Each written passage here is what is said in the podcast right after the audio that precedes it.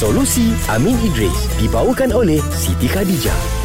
Ah ni uh, ambil RM10,000 uh, Ni ambil RM80,000 Wow. uh, Ini uh, ini saya baling lah eh Senang eh Eh jangan Sebab- jangan Ah, jangan. Pak Tam jangan balik Pak Tam. Hoi.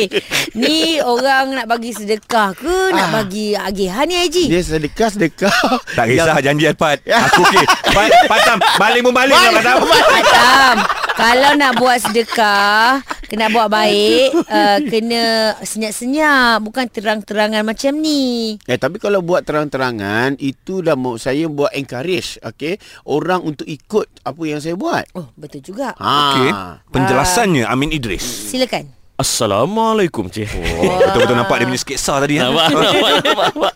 Okey, dia gini, uh, adakah salah kita bersedekah terang-terangan hmm. ataupun bersedekah secara senyap? Hmm. Secara umumnya dalam suratul Baqarah disebut in tubdus sadaqat fa ni'ma hiya wa in tukhfuha wa tu'tuhal fuqara fa huwa khairul lakum wa yukaffiru ankum min sayyiatikum wallahu bima ta'maluna khabir. Maksudnya hmm. Kalau kamu zahirkan sedekah-sedekah itu iaitu secara terang-terangan lah kan maka yang demikian itu adalah baik untuk kamu sebab apa dia jadi inspirasi contoh Ah, pada orang lain Lah, Yes. Tam. Sabar, sabar, sabar. Okay. Biar hmm. saya habiskan dulu. Bagi, kan? bagi, bagi. Dan kalau pula kamu sembunyikan sedekah-sedekah itu serta kamu berikan kepada mereka yang fakir miskin tadi, Ha. maka ia lebih baik bagi kamu. Ah. Nampak tak cantik indahnya bahasa Quran? Allah Taala sebut bila kau sedekah secara terbuka, Hmm. bagus. Bagi orang ikut. Ah, Bagi orang ikut. Ha. Tapi kalau kau sembunyikan pun ia lagi baik untuk kamu.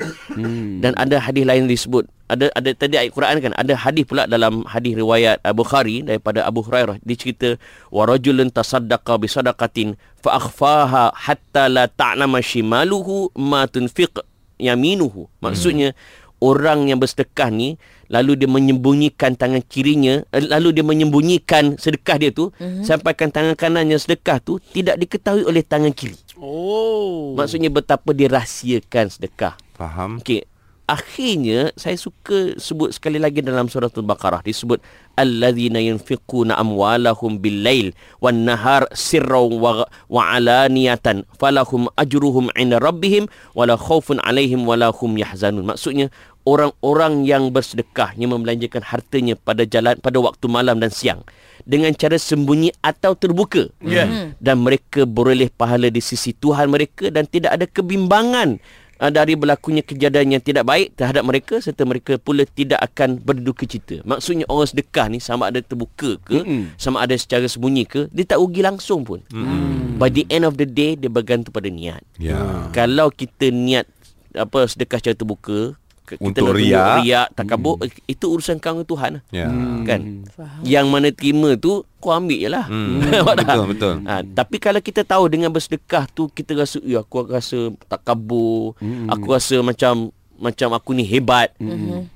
Dia lebih tahu tentang dia maka elok dia bersedekah secara sembunyi.